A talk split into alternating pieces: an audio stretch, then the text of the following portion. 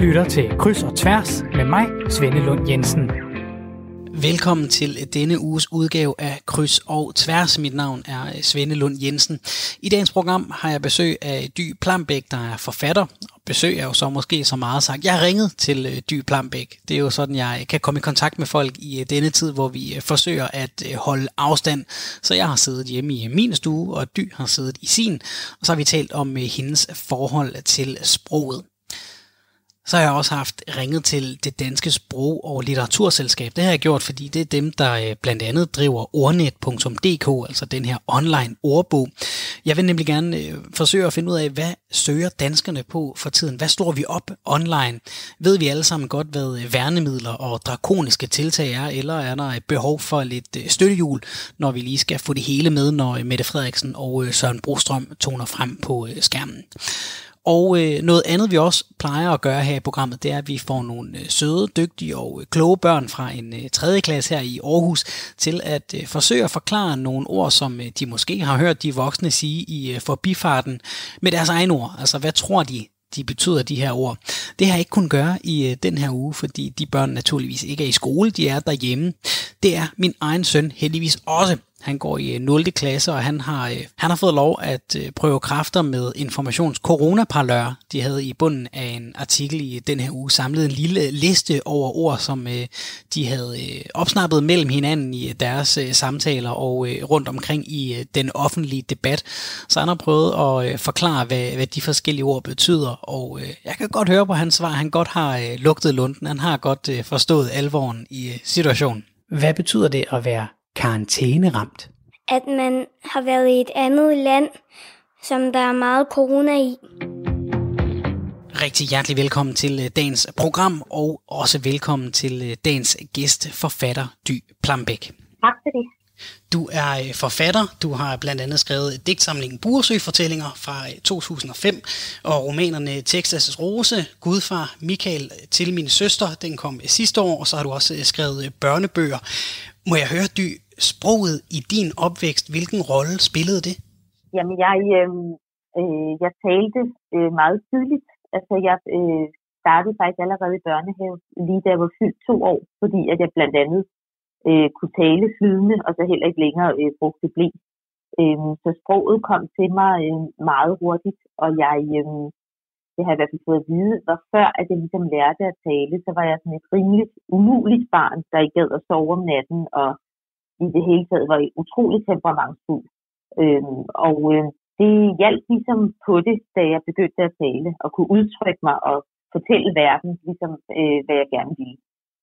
Og så øh, er jeg jo vokset op med en mor, der er folkeskolelærer, eller det var hun, nu hun pensioneret, øhm, og havde også dansk i skolen, så jeg er jo vokset op med at få læst godnathistorie hver aften. Øhm, og også at min mor det hele taget læste øh, en hel del børnebøger for os, da jeg var barn. Øhm, så på den måde, så, øhm, øh, så var sproget også en del af min hverdag, og jeg var øh, meget hurtig også til at kunne øh, memorere de her historier. Altså min mor fortalte, at jeg har fortalt, at tit så skulle jeg kun høre dem et par gange, og så, ja, så kunne jeg faktisk genfortælle de her historier, og rettede hende også, hvis hun læste forkert øh, i historien. Ikke? Og hvordan med, med dit forhold til, til sproget i barndommen og senere i ungdommen, er det et øh, sådan stringent forhold, eller er det, eller er det et mere lejende forhold? Øh, jamen, jeg tror, det er begge dele for mig, fordi jeg har altid været øh, god i skolen. Altså, det er sådan at formulere mig skriftligt, øh, og har altid fået gode karakterer i de der fag, hvor man skal skrive sådan nogle skriftlige opgaver. Og det er jo sådan rimelig stringent sprog, men også ligesom lære at bruge.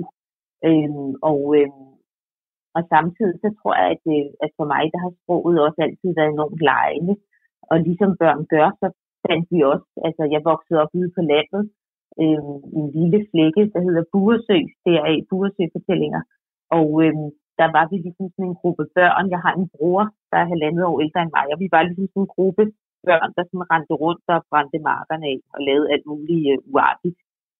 Og vi, øh, og vi havde også sådan et, øh, eller jeg havde i hvert fald sådan et lejende forhold til sproget også. For eksempel var der en sten inde i skoven, som vi alle sammen synes lignede to, øh, altså simpelthen lignede en numse, og den kaldte vi for røvballestenen, fordi den ligesom lignede de to røvballer med en revne imellem. Øh, så på den måde, så havde vi også, ja, ligesom børn har også et enormt lejende forhold til sproget. Og det synes jeg faktisk, at jeg har beholdt også øh, op gennem min ungdom, og, øh, og også op gennem, ja, altså, min, altså også nu, hvor jeg er blevet voksen. Det er også en del af sådan en venindeflok, hvor vi har sådan en masse forskellige udtryk, og sådan om folk og udtryk, der ligesom er vores, og ord, der sådan er vores. Hvad kunne det for eksempel være? Nå, men det vil jeg ikke rigtig at sige radio. man, skulle, man skulle nok have været der. Er det en af dem? Nej, nej, det er, det er bare sådan... Jeg for eksempel har en, en, en god veninde, og jeg, vi har sådan et udtryk om, at, være, at man kan være død i sjælen. Død i sjælen, siger vi sådan om nogen, ikke? Som vi sådan, øh, du ved, det er hvis man ligesom kommer til en eller anden fødselsdag eller bryllup og bliver sat i siden af en eller anden, ikke? Der simpelthen er så tung at trække op, ikke? Helt kedelig og tung, ikke? Ja, så har vi sådan et udtryk død i sjælen. Dy Blambæk, hvad har, hvad har den, altså det sted, du vokset op i Danmark, fordi nu er du så øh, voksen og har øh, set øh, mere af landet end bare Buresø. Hvad har det sted i landet, du, du vokset op, og det hjem, du, du vokset op i, øh, betydet for, for dit sprog som, som forfatter og som voksen? Mm, jamen, jeg tror faktisk, at det, altså, jeg har jo haft en hjemstavn, eller det har alle mennesker men jeg har jo øh, Øh, i delhed haft en hjemstavn, fordi jeg har boet øh, 17 år. Jeg flyttede hjemmefra, da jeg var 17. Øhm, og de første 17 år af mit liv, der boede jeg i det samme hus i Buresø. Øhm, så jeg har ikke været sådan en, der sådan er flyttet rundt som barn. Så jeg tror ligesom, at det er en hjemstavn, det er det sted, som man går ud i verden fra. Og det er også det sted, hvor øhm, alting på en eller anden måde sker første gang for en. Så det bliver sådan en slags sted, hvor man, så man ligesom øh, tager med, og, øh, og som har stor indflydelse på, hvordan man senere hen ligesom oplever verden. Øh, og det samme også øh, med sproget. Og for eksempel så voksede jeg jo op ude i den her lille flække, og der var heller ikke nogen, der hed det, som de hed i virkeligheden. Øhm, og det er jo også en del af sproget. Der var en, der hed øhm, øh, Pølsejørn, fordi han havde en, øh, en øh, pølsevogn. Og, og på den måde så havde alle ligesom, jeg vil ikke engang kalde det øgenavne, for det var jo ikke noget nedladende, det var mere sådan nogle kaldenavne. Og så vidste man ligesom, hvem folk var ud fra det der kaldenavn. Men der var ikke nogen, der hed det, de hed. Der var ikke nogen, der hed øh, Hans Jensen, eller sådan. Så alle folk havde ligesom sådan et, øh, et kaldenavn også, eller langt de fleste folk, ikke? Øhm, ja, øh, så på den måde, så, så, så det sprog, jeg jo ligesom kommer fra, er også sådan et, øh, ja, er også sådan et finurligt sprog. Dy øh, Plambæk, du er øh, dagens gæst her i øh, Kryds og Tværs, og noget vi gør hver uge, det er, at man som lytter har mulighed for at vinde et Radio 4-krus, og det kan man gøre ved at gætte det ord, vi staver til i løbet af udsendelsen. Det er et ord, der betyder noget særligt for dig. Bogstaverne kommer i vilkårlig rækkefølge igennem øh, programmet, og så kan man så prøve at sætte dem sammen og øh, sende en sms ind til 1424, skriv R4 og så et øh, mellemrum og så et bud på ordet. Må jeg bede om de første to bogstaver i ordet? Der er ni i alt. Øh, v. V og S. S. Smittekæde, hvad betyder det? Øh, at man smitter en anden, og det går videre, og det går videre, og det går videre. Hvad betyder samfundssind? Øh, jeg tror, det betyder, at man har nogle venner måske. Dy Plamblæk, øh, du er dagens gæst her i programmet. Du er øh, forfatter. Du øh, skriver i øh, 2014 bogen Michael, og den bliver til på, øh, på baggrund af nogle rejser til Afghanistan, da Danmark er i krig dernede, hvor du tilbringer noget tid sammen med de danske soldater. Det var egentlig meningen, det skulle være nogle artikler, og, og det ender så ligesom med at, at blive til en, til en roman også i sidste ende. Du har tidligere sagt, at sproget efter den her oplevelse med at, at besøge Afghanistan og opleve krig har ændret sig for dig? Altså, det var svært at komme i gang igen. Øh, du har sagt, at øh, dit, dit sprog havde en, en lune, en, en, en humor, noget lethed, noget, noget overlegen. Du kunne springe rundt øh, rent kronologisk og steder og tidsmæssigt i dine historier. Og, og der skete altså noget efter at have været i Afghanistan. Hvad var det, der skete med, med dit sprog efter det? Jamen, altså, jeg tror, at øhm, i Afghanistan, så det er rigtigt, jeg skulle til Afghanistan på sådan en research-rejse, fordi jeg gerne ville skrive noget om krig. Og på det tidspunkt, det var i 2012, der havde Danmark stadig kamptropper øh, i Afghanistan. Øhm, så jeg blev øh, efter en lang ansøgning, fik jeg lov til at blive det, som man kalder embedded, Altså, jeg fik lov til at følge forsvarets arbejde i noget tid, nogle uger.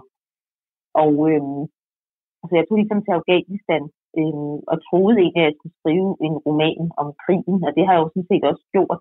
Men først og fremmest så handler den om, hvordan man kan give krigen et sprog. Fordi noget af det, som jeg oplevede, som var tydeligt for mig, og nu er jeg jo selvfølgelig også forfatter øh, i Afghanistan, det var, at øh, krigen øh, manglede et sprog.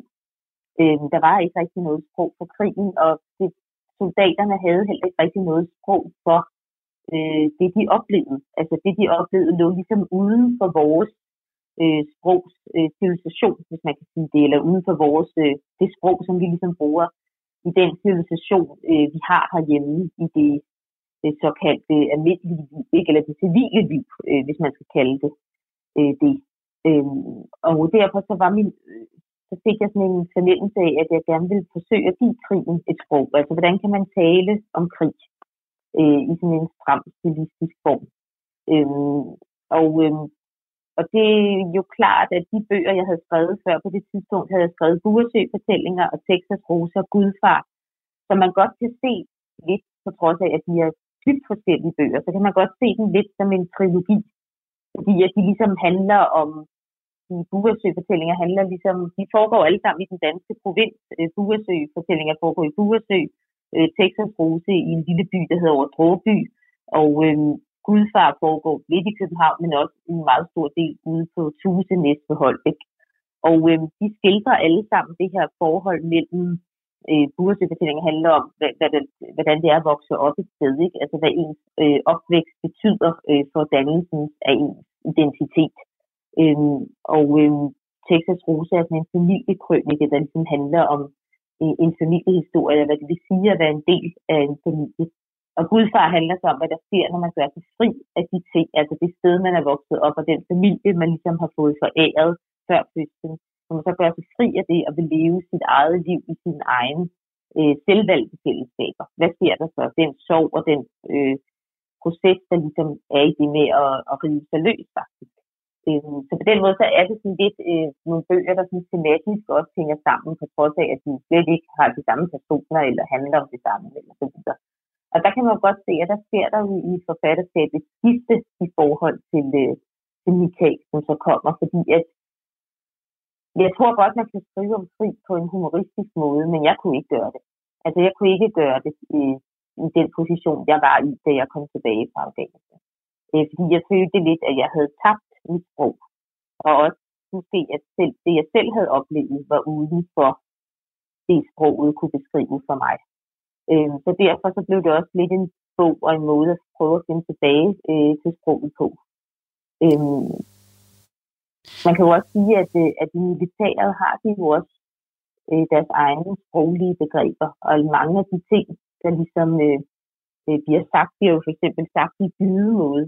Altså, øh, stige op, øh, øh, og du ved ikke, stig ned, stig op, og sådan nogle ting, som man nu kan sige, øh, kom ind, og så videre, ikke? Altså sådan byde, bydemåde øh, sætninger, som vi jo bruger faktisk meget sjældent i det civile sprog. Øh, så på den måde, så blev det også en undersøgelse af, hvad er, hvad er det for en type sprog, der ligesom kan eksistere i sådan et krigsunivers. Hvordan føles det som øh, forfatter at stå og have tabt sproget? Jamen, det var ret, jeg synes, det var ret hårdt. Altså, jeg kan huske, at jeg havde sådan en tanke om, at hvis jeg kunne gennemføre det med ligesom at skrive den roman Michael, øhm, så, øhm, så havde jeg også en lidt en oplevelse af, at så ville jeg kunne, ikke sådan, så ville jeg kunne klare hvad som helst, men så vidste jeg, at der ville være meget stor spændvidde i, i mit forfatterskab. Altså, så ville jeg på den måde, var det jo også en befrielse at skrive den bog, fordi at jeg før, som jeg sagde, havde skrevet nogle bøger, der foregik ude i den danske provins, der handlede om det, som nogen ville kalde for skæve eksistenser, øh, og øh, handlede meget om nogle familietemaer. Og det gjorde Michael jo slet ikke. Michael handler om krig, og den handler om et parforhold. Og så er der også noget om Michaels forældre, eller sådan, men det er ikke den store tematik der. Øhm, så på den måde, så skrev jeg mig også væk fra alt det, jeg havde skrevet mig frem til tidligere. Og jeg vidste ligesom, at hvis jeg lykkedes med den manøvre, så ville det også være en meget stor vide for, hvad mit forfatterskab kunne, øh, kunne indeholde. Og det var jo enormt positivt og enormt øh, ja, dejligt at, at opleve. Eller sådan. Og det lykkedes så ikke, altså sådan, men, det, men vejen derhen var hård. og mørk. Kan du prøve at, at beskrive, altså, hvor, hvor, øh, hvordan den proces var? Altså, øh, også selve skriveprocessen og, og sidde der og kæmpe med, øh, med at, at finde sproget på den måde. Hvordan var det anderledes, end hvordan du havde skrevet tidligere? Altså, var det, var det simpelthen sværere at få ordene ud af hovedet og, og ned gennem fingrene? Ja, altså det, det har jeg altid, jeg har altid, eller altid og altid, øh, men, men de bøger, jeg havde skrevet før, altså Buresø-fortællinger og Texas Rose og Guldfart, der havde jeg altid gået rundt om det i et par år. Altså sådan, åh, åh, du ved ikke, åh, hvad skal det næste blive til, hvad skal det blive til, hvad skal det blive til. Men når jeg så gik i gang med at skrive, så gik det forholdsvis hurtigt, og det var rart for mig. Det var let og rart for mig at skrive, øhm, at skrive det. Og det var selvfølgelig også fortvivlende. Det er det jo altid, når man skriver en bog, og åh, bliver det til noget, og det bliver aldrig til noget, og det bliver aldrig så godt, som jeg skrev før, og alt det der. Men der var alligevel sådan en anden lethed i det, en, lege, en anden, måske faktisk en lejende del i det, som der ikke var på samme måde i Michael.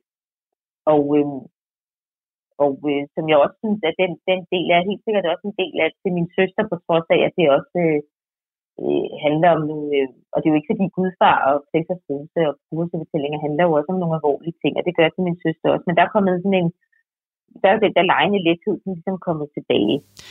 Kan vi tage, øh, fordi det, det har du også en, en, en pointe i, at, at uanset om man er taget til Afghanistan eller ej, så ændrer et, et forfatterskab sig jo naturligt med, at man bliver ældre og lever noget liv og, og skriver mere og mere, så, så vil der jo komme, komme nye ting på, og ting lyder ikke, som det gjorde første gang, man, man skrev.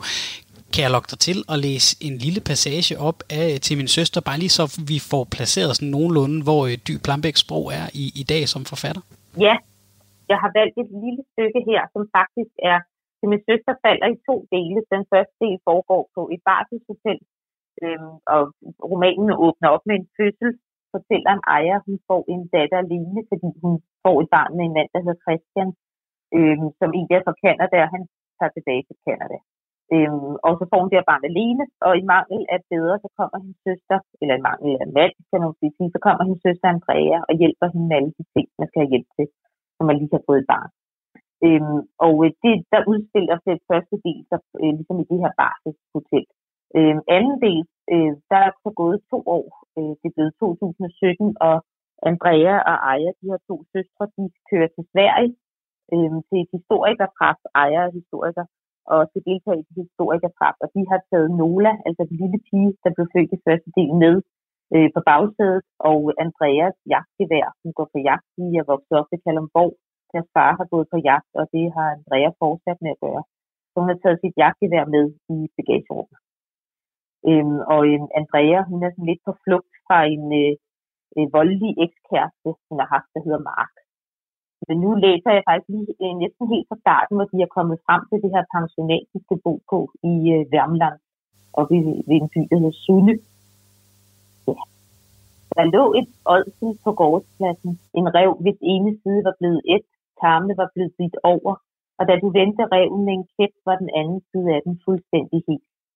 Arne i vores og Nolas hud, vi skæve samtidig mellemtid, dit mærke fra cigaretten, din ekskæreste Mark brændte der med Nolas mærke efter en skoldkop over det venstre øje. Kroppen har en unik evne til at hele huden, det store organ, huden, ånder og sukker.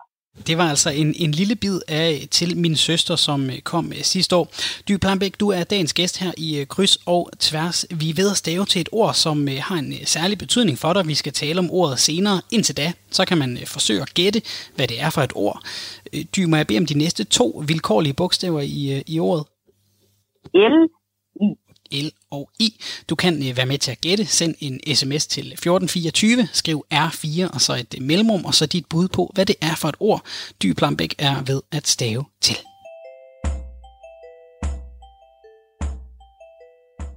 Hvad betyder værnemidler? At man har fundet en... Hvad betyder værnemidler? At man har øh, lavet en... Hvad er det nu, det hedder, det der? Kan du forklare, hvad du mener? Altså sådan en, der kan bekæmpe en sygdom. En vaccine? Mm-hmm. At man har fundet en vaccine. Jeg taler med øh, Dy Plambæk, forfatter, som er dagens gæst her i øh, Kryds og Tværs.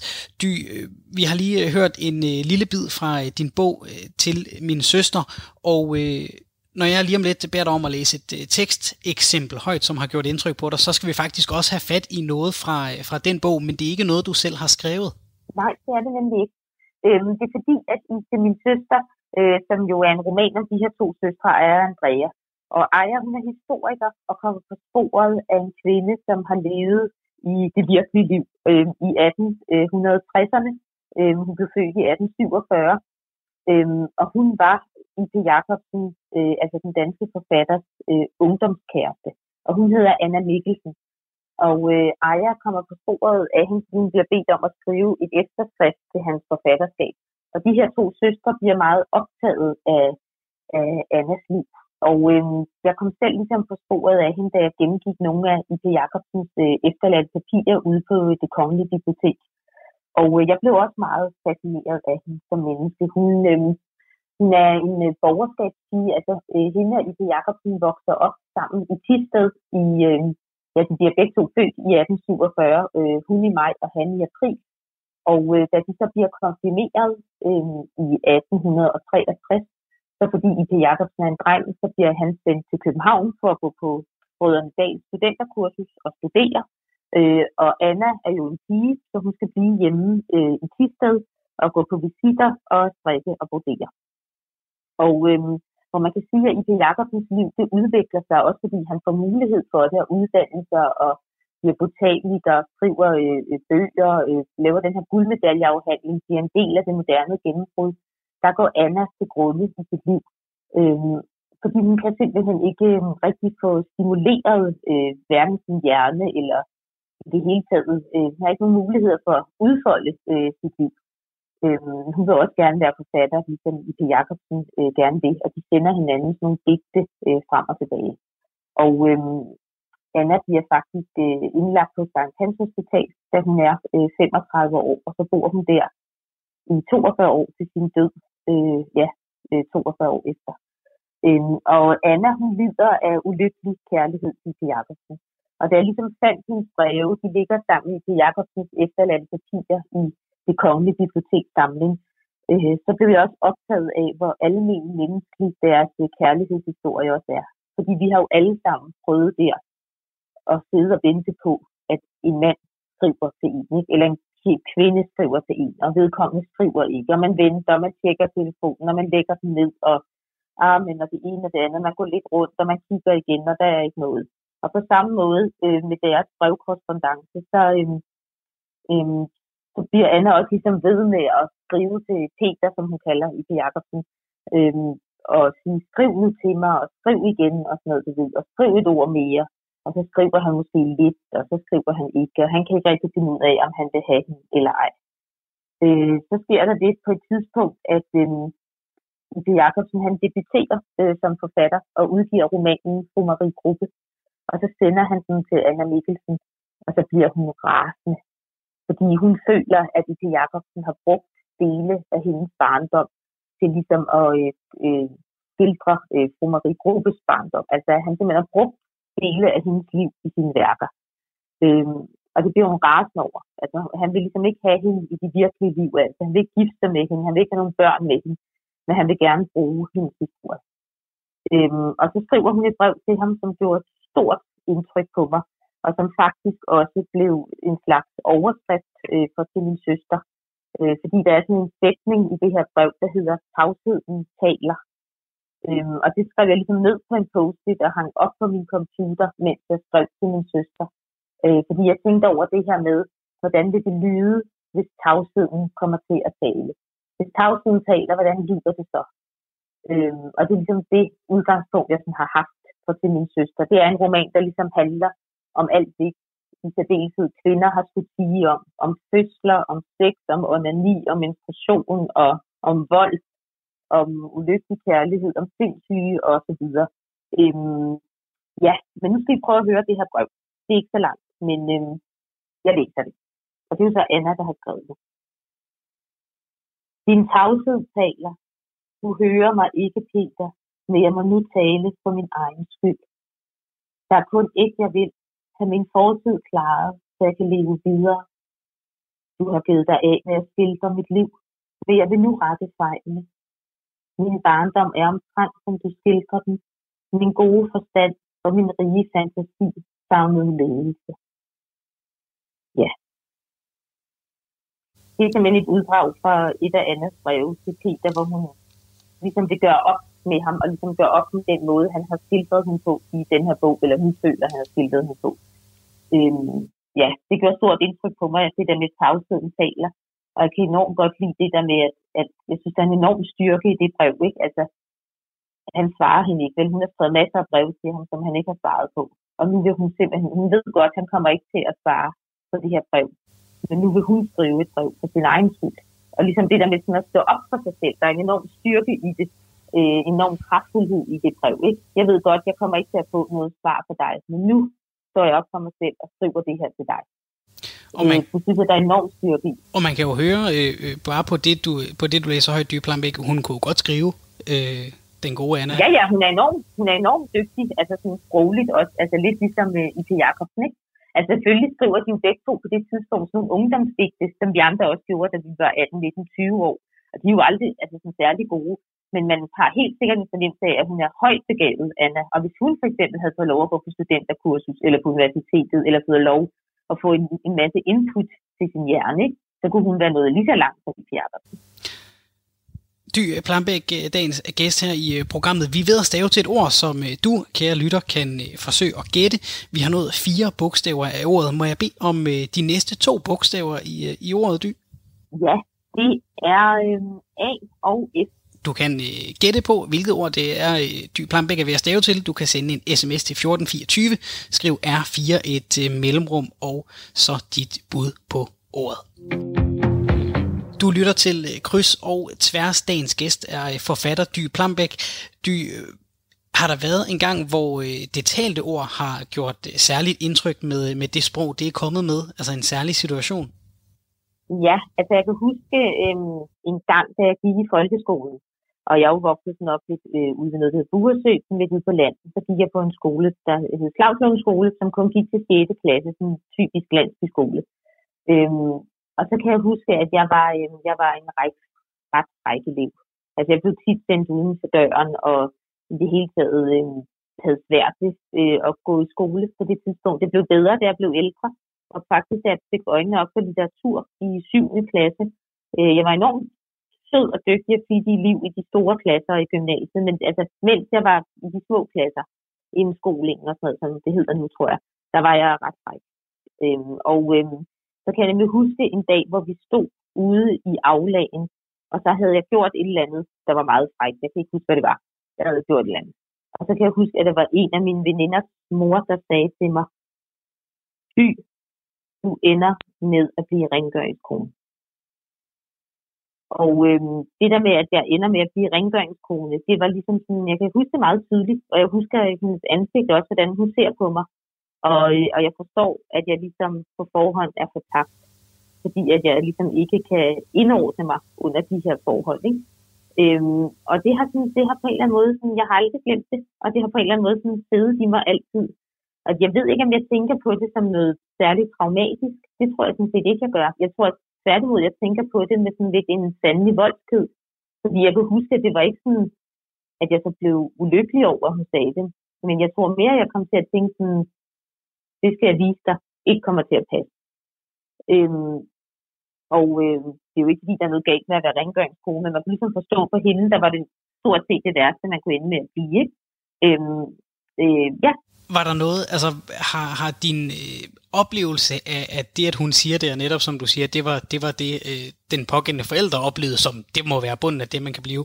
Altså forstod du med det samme, det er det, hun mener, eller, eller har det udviklet sig efterhånden, som du blev ældre, at øh, nå nej, det var jo sådan, eller jeg kan se det på den og den måde? Nej, det forstod jeg lige med det samme. Altså jeg forstod den der følelse af, at hun tænkte, jeg bliver aldrig, at jeg bliver aldrig sådan noget. Jeg er for tabt. Jeg kan simpelthen ikke indgå i noget, i noget sammenhæng.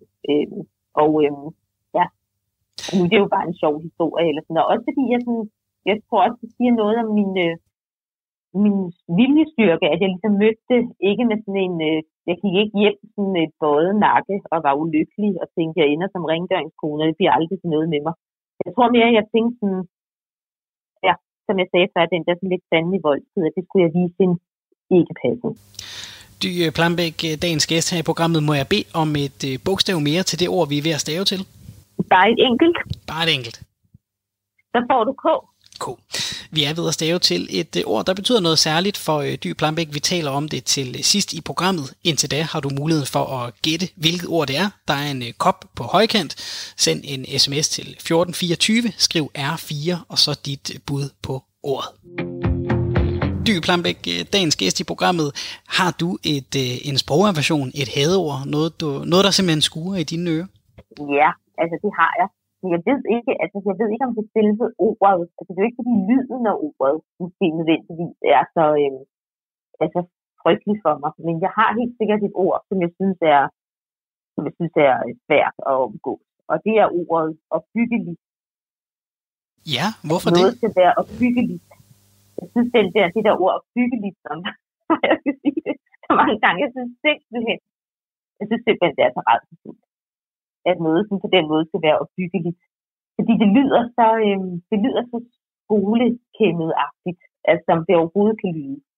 Øh, og jeg har siddet i øh, det udvalg, der har redigeret den nye udgave af Højskolesangbogen, som kommer her i november 2020.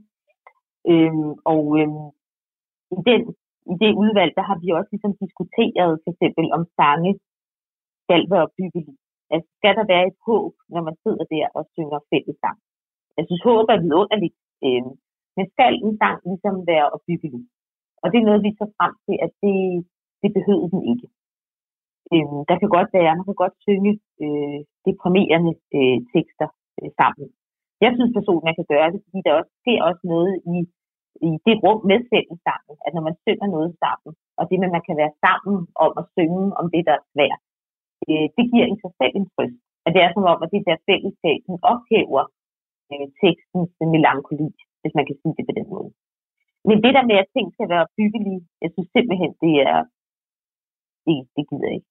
Det synes jeg simpelthen ikke. Er der også lidt af, altså når, når jeg hører opbyggeligt, så hører jeg også en lille smule, at, at, at noget skal nytte noget, altså der skal være et formål med noget. Er der også lidt af det, som, som dronning Margrethe sagde for et par år siden i en nytårstale, altså det er okay at spille tiden lidt? Ja, det er det selvfølgelig også et aspekt af det, men for mig er det mere det der med, at det skal være, øh, ja, altså det der ret af, at, at det, det skal være noget, man får noget ud af, ikke? og det skal også være noget, der på en eller anden måde øh, er godt, eller sådan, ikke? men livet er jo ikke altid godt. Og det er jo ikke fordi, at jeg er specielt sortseende, eller sådan, jeg synes bare ligesom, at man skal være åben øh, omkring, at øh, livet har mange forskellige facetter, og alting kan ikke være opbyggeligt. Det er også fordi, det, er sådan, det, ja, det bliver sådan lidt, som jeg sagde før, sådan lidt skoleagtigt, ikke? Sådan lidt øh, helt skråskriftagtigt, ikke? Det der med, at tingene skal være byggelige og gode og sådan. Opbyggeligt, øh, det som, jeg mig ikke meget om. opbyggeligt som, øh, som hadeord øh, Dy Plambæk. Noget vi til gengæld skal bygge lidt videre på, det er det ord, vi er ved at stave til. Vi har allerede nået bogstaverne V, S, L, I, A, F og K. Må jeg bede om et enkelt bogstav mere? Der er to tilbage. Ja. Ja, og så er der altså et øh, enkelt bogstav tilbage. Du kan øh, sende dit bud ind til øh, 1424, skriv R4 et øh, mellemrum, og så dit øh, bud på ordet i beskeden. Så kan du øh, være med i øh, kapløbet om at vinde en øh, kryds og tværs kop.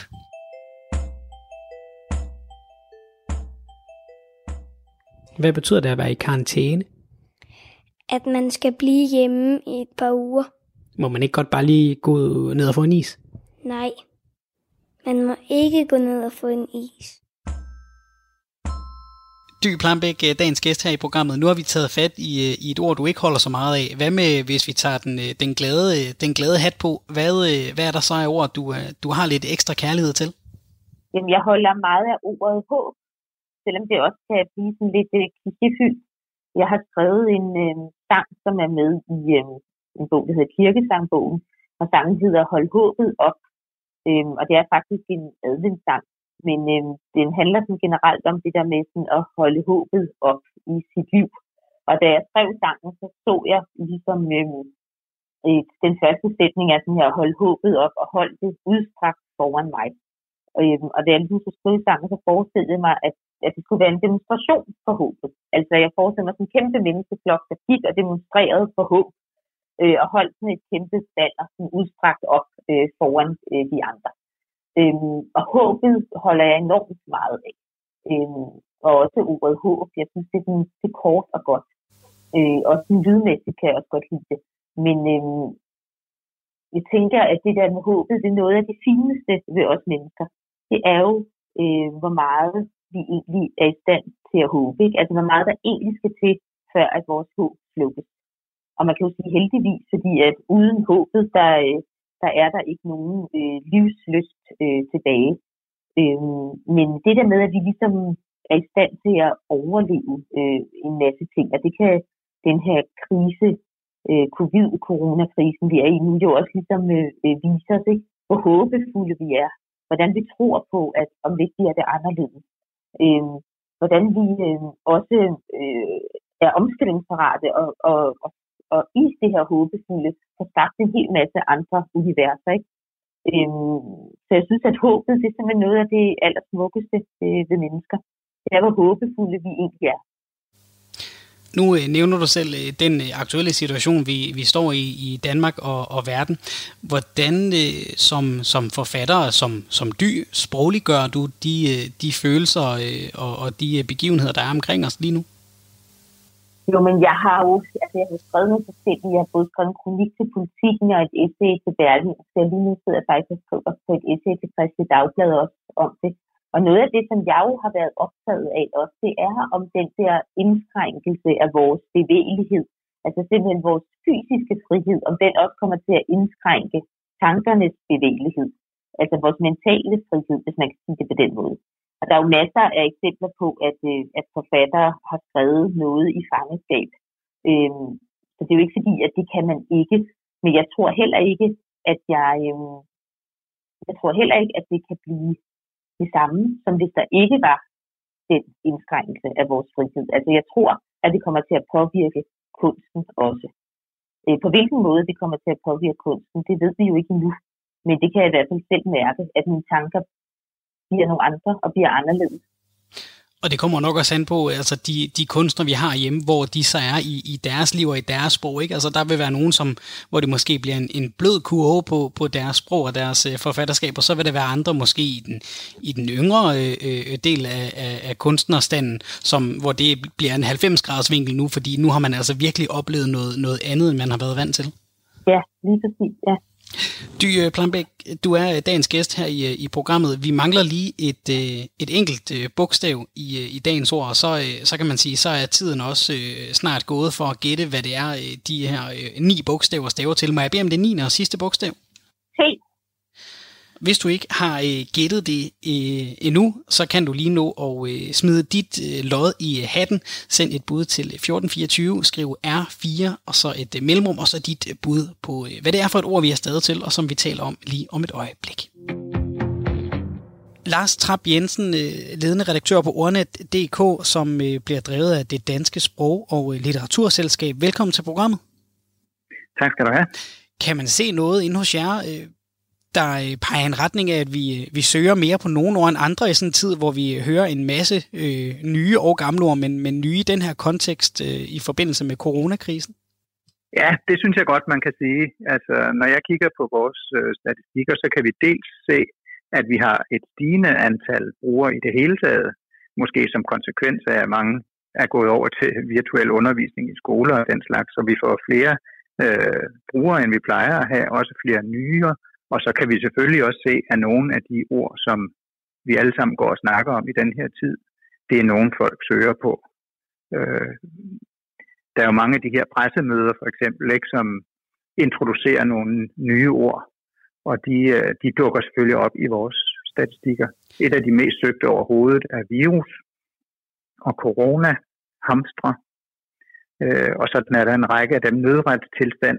Og så er der nogle ord, som er, det er jo svært at sige, om det er på grund af det her, men man kunne have en mistanke, så nogen som kompensation, implementere, tiltag, foranstaltning, afbødning. Det er ord, som måske bliver brugt ekstra meget i den her tid, og det kan gøre, at folk får brug for at slå dem op. Hvad er det for nogle ord, der, der ligger i toppen som regel? Ja, det er sådan nogen som øh, synonym for eksempel, eller nudansk, hvad det betyder. Øh, og... Ganske egentlig, egentlig forholdsvis almindelige ord i sprog. Mm. Hvor langt op er, er sådan et ord som, som virus kommet? Er det i øh, top 10? Er det i top 50? Hvor, hvor langt er det kommet op af listen, og hvad ligger det ved siden Jamen, det er, i ord? Det er faktisk det næst mest søgte ord, der er øh, på ordbogen i marts måned, hvis vi kun ser på den måned. Øh, det er kun sy- ordet synonym, der står højere. Og corona kommer lige efter. Så det er jo det er helt klart nogle af de ord, der bonger meget kraftigt ud. Hvad gør I, når, når vi så får sådan et, øh, en, et, øh, en coronavirus ind? Går I så lige igennem og, og tjekker op, hvad står der egentlig på, øh, på, på virus, når man slår det op? Og, og, og I skal selvfølgelig også finde en definition på corona. Nogle af dem gør vi, ja. Øh, på et eller andet tidspunkt vil det slå igennem. Vi, vi halter en lille smule bagefter, for vi gør jo det, at vi indsamler en, en stor mængde tekst, som før først skal behandles og øh, gøres klar til, at redaktørerne kan søge i dem. Øh, så derfor har vi ikke fra dag til dag ordene med. Og vi normalt vil vi jo heller ikke bare tage et ord med, lige når det, når det optræder. Der skal gå lidt tid, før man er sikker på, at det har etableret sig i sproget. Men i den her situation har jeg noteret mig, at øh, det, fordi det er så historisk, så er der øh, ligesom en ekstraordinær tilstand, også blandt os, der laver ordbøger. For eksempel læste jeg for nylig, øh, at øh, en amerikansk ordbog allerede havde taget covid-19 med i ordbogen, selvom ordet først er blevet opfundet, om jeg så må sige, dannet øh, i januar i år, da man skulle finde på et navn til den sygdom, som coronavirusen fremkalder. Men øh, de har altså allerede sat det ind i deres ordbog. Øh, og det er jo selvfølgelig, fordi der er en forventning hos brugerne om, øh, at lige så snart et fænomen er der, så skal man kunne læse om det. Så det bliver vi jo også i en vis grad ramt af. Så vi sidder i øjeblikket og redigerer nogle af de ord, som vi ikke har med i ordbogen i forvejen. Jeg har selv skrevet et par stykker af dem. Øhm, og de vil jo så blive synlige, når vi opdaterer ordbogen næste gang. Hvad kan det være for nogle ord ellers? Ja, altså dem jeg selv har siddet med, det har været øh, flokimmunitet for eksempel, som der er blevet talt en del om. Øh, værnemidlerne var der faktisk ikke i forvejen. Den har vi en ældre ordbog, men den fortjener også at komme ind i den nye ordbog. Øh, og her til morgen har jeg faktisk lige siddet og tilføjet en ny betydning af epicenter, øh, som jo ellers hidtil mest har været brugt om jordskæld. Men det sproget er jo så fleksibelt, så man kan lynhurtigt overføre det til et andet område. Og at, at tale om coronavirusens epicentrum, det er i hvert fald noget, de fleste har lagt mærke til, at har brugt rigtig meget i den her tid. Er der andre ord, der, der ligesom øh, rider på, øh, på coronabølgen ind øh, og, og kommer i nærheden af ordbøgerne på, på en lidt hurtigere måde, end, end de ellers ville gøre? Ja, altså covid-19 er et godt eksempel på det. Ikke? Og ordet corona i den her virusbetydning har vi heller ikke med. Den betydning, vi har med, det har, gøre, det har noget med, med, med solen, sådan en corona om, omkring solen at gøre, som jo er et helt andet domæne, men jeg er sikker på, at, at øh, coronavirusen den er også kommet for at, at blive, så den vil vi også tage med. Og så er der nogle af de her ord med øh, karantæne ramt eller selvisolation, øh, som også byder sig til. Men det vil vi kunne se over, når vi har samlet et overblik over nogle måneder, og så tager vi stilling til, om de også skal med. Hvor mange af de her ord, som øh, nu nævner du selv, karantæneramt og, og selvisolation, hvor mange af de her ord vil du skyde på, øh, øh, kommer ind i, i den danske ordbog næste år?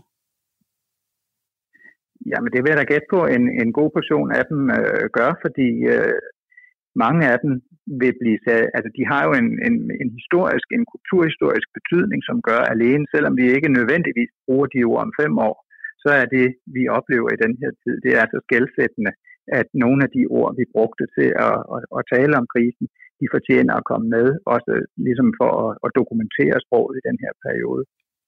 Så nu... mit gæt er, at en del af dem kommer med nu er sådan noget som covid-19 og karantæneramt, det er jo sådan rimelig sådan konkrete øh, beskrivelser af, af, af fænomener eller, eller en, en virus.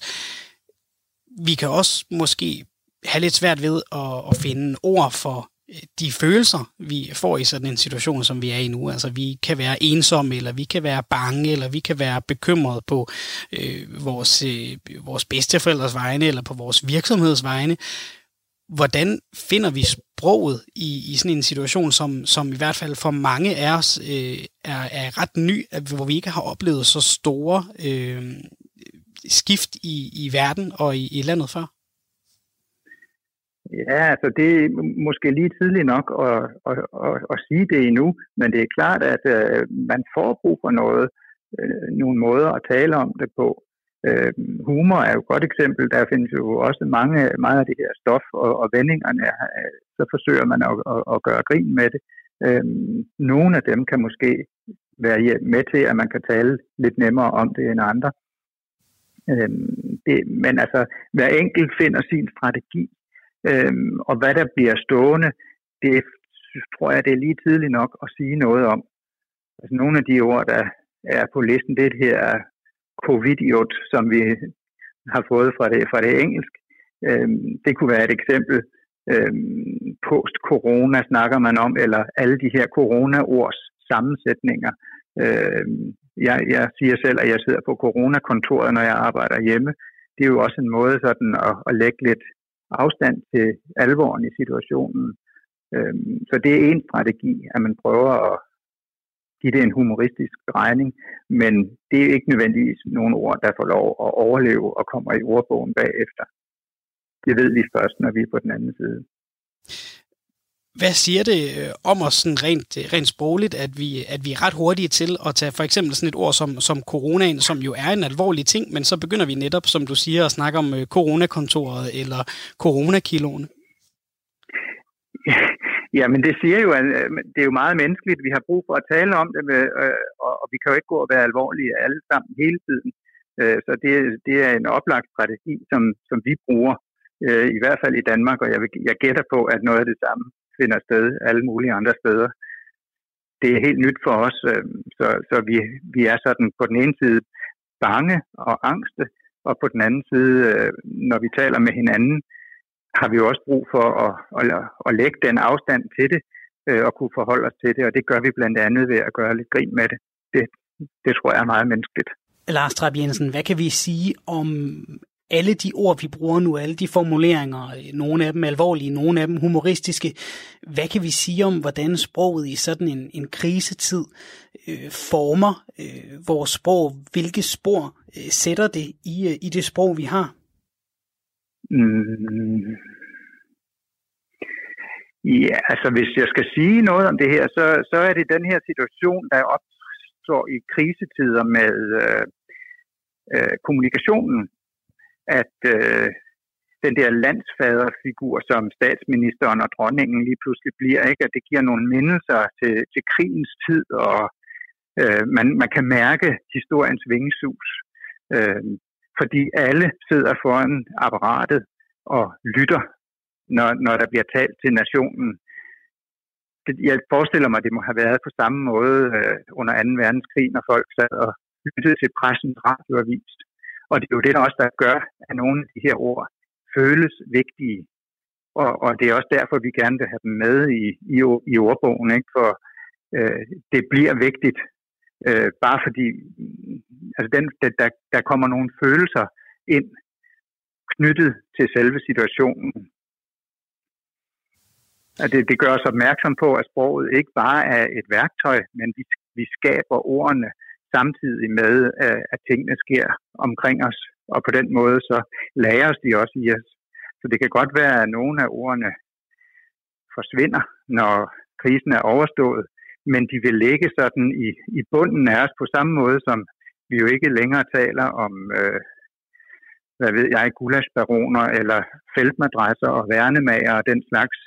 Men der er sådan et, et krigsordforråd, der ligger i, nede i bunden og kan aktiveres, når vi har brug for det, øh, fordi der har været nogle følelser knyttet til den tid, og derfor bliver man ved med at bearbejde øh, for eksempel 2. verdenskrig. Og det her det kan måske gå hen og blive sådan en tilsvarende oplevelse, øh, hvor vi alle sammen kan huske 2020 på grund af den krise, vi alle sammen lige pludselig blev virvlet ud i, og alle de følelser, der, der knyttede sig til det.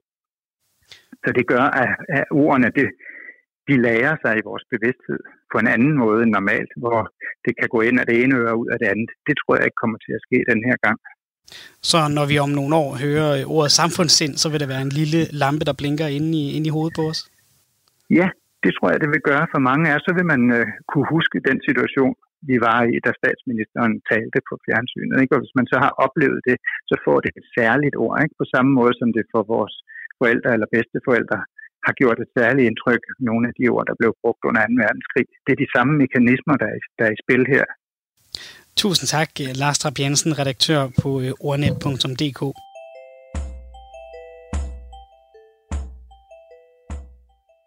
Hvad betyder det at have coronakrop? At man har fået corona i sin krop. Hvad er coronakilo? At, man, at corona vejer ret meget. Nej, det betyder faktisk, at man, hvis man har været hjemme på grund af corona, og så har man måske spist ekstra meget slik, og ikke lige fået løbet, så har man taget på, så kan man kalde det, åh, det er min coronakilo. Eller hvis man er blevet tyk af at gå hjemme, så har man coronakrop. Hmm. Hmm. Har jeg coronakrop? Hmm. På en måde. Du kan selv have coronakrop. I lige måde. Dy Plambæk, du er dagens gæst her i programmet. Vi har, øh, siden vi begyndte at tale sammen, øh, stavet os øh, igennem et ord, eller du har i hvert fald givet os de ni bogstaver, ordet består af. Vil du løfte sløret for, hvad det er, de, de bogstaver danner for et ord? Ja, det er ordet livskraft. Og hvorfor, hvorfor er det det, du har taget med? Hvad betyder det for dig? Jamen, jeg synes, at øhm, altså, jeg tror, at med, for os mennesker, der bor der sådan en slags ukulig livskraft i os alle sammen. Og hvis man også ligesom tænker på den tid, vi er i lige nu, i den her coronakrise, eller hvad man skal kalde det, den her pandemi, verdensomspændende pandemi, så ser man jo virkelig også livskraften blomstre, og folk, der står ude på deres altaner og spiller musik, og i det hele taget bare, hvor stor en kraft der egentlig er i os mennesker. Øh, og det var også noget, som jeg øh, var meget opmærksom på, da jeg skrev min øh, seneste roman til min søster. De her to søstre, de er også fulde af livskraft. Øhm, og øh, tør ligesom også at stå ved den og lade deres livskraft øh, folde sig ud, og de følger den deres drifter, de følger deres lyster, de følger livets drøm, hvis man kan sige det på den måde. Hvorimod at Anna Mikkelsen, som vi jo har snakket om tidligere i programmet også, altså Ife Jacobsens ungdomskæreste, hun får begrænset sin livskraft. Hun kan ikke udfolde sit liv. Og hun bliver på en måde et eksempel på, hvad der sker, hvis man øh, socialt eller kulturelt ligesom tvinges til at være noget andet, end man er. Og hvis den her livskraft ligesom bliver holdt nede. Øh, og i hendes tilfælde, og det tror jeg kan ske i mange tilfælde, så bliver den i hvert fald destruktiv. Og hun er, bliver kotter øh, og begynder at bliver også voldelig, banker sin mor og bliver øh, indlagt på Sankt Hans Hospital. Øh, udvikler øh, skizofreni og bliver ja, faktisk sindssygt, bor der i 42 år. Så livskraften, jeg tror, det er det er ret vigtigt, at man lader sin livskraft, øh, ja, man lader den folde sig ud. Jeg blev på et tidspunkt spurgt, øh, om der var noget, man skulle tage med sig fra min seneste bog til min søster. Øhm, og det er jo ikke, jeg skriver jo ikke en bog med et særligt budskab, altså slet ikke. Men jeg kommer alligevel til at tænke på, at, øhm, at vi alle sammen har et eller andet vildt inde i vores hjerter, som vi bør leve eller vi bør lade leve. Ikke? Og, øhm, og det tror jeg måske, at sådan en bog måske kunne være sådan en slags påmindelse om, at lade de der vilde hjerte i en selv leve, ikke? eller den her livskraft folde sig ud. Tusind tak, øh, Dy Plambæk, øh, forfatter, for at være med i øh, dagens program og for alt, vi har talt om. Det var en fornøjelse. Jamen selv tak. Det var alt for øh, denne gang i øh, kryds og tværs. Tusind tak til øh, Dy Plambæk og Lars Trap Jensen. Og også et stort tak til min lille hjælper her i det improviserede hjemmekontor, min søn Alfred, der var god til at forsøge at forklare nogle af de her ord, der fylder lidt mere i vores daglige tale end normalt. Husk, at øh, du kan øh, sende en mail til programmet kryds radio4.dk, hvis du har et eller andet øh, sprogligt, du synes, der er værd at kigge på. Du må også meget gerne skrive, hvis du har et øh, godt eksempel på øh, en gang, hvor øh, det talte eller skrevne sprog har øh, gjort øh, særligt indtryk på dig. Husk, at øh, dette program og øh, de andre programmer kan findes øh, på vores hjemmeside eller der, hvor du henter dine podcasts. Tusind tak for i dag. Mit navn er øh, Svende Lund Jensen. Pas godt på jer selv derude. Hvad betyder... Kommer det der i radioen? Ja, Nej, ikke den der. Ikke den med konen. Nej. Hvad tror du drakonisk betyder? Det ved jeg ikke. Alle de gange, hvor jeg har sagt, det ved jeg ikke, de kommer ikke i radioen. Shh, ikke snak så højt, du vækker din lille søster.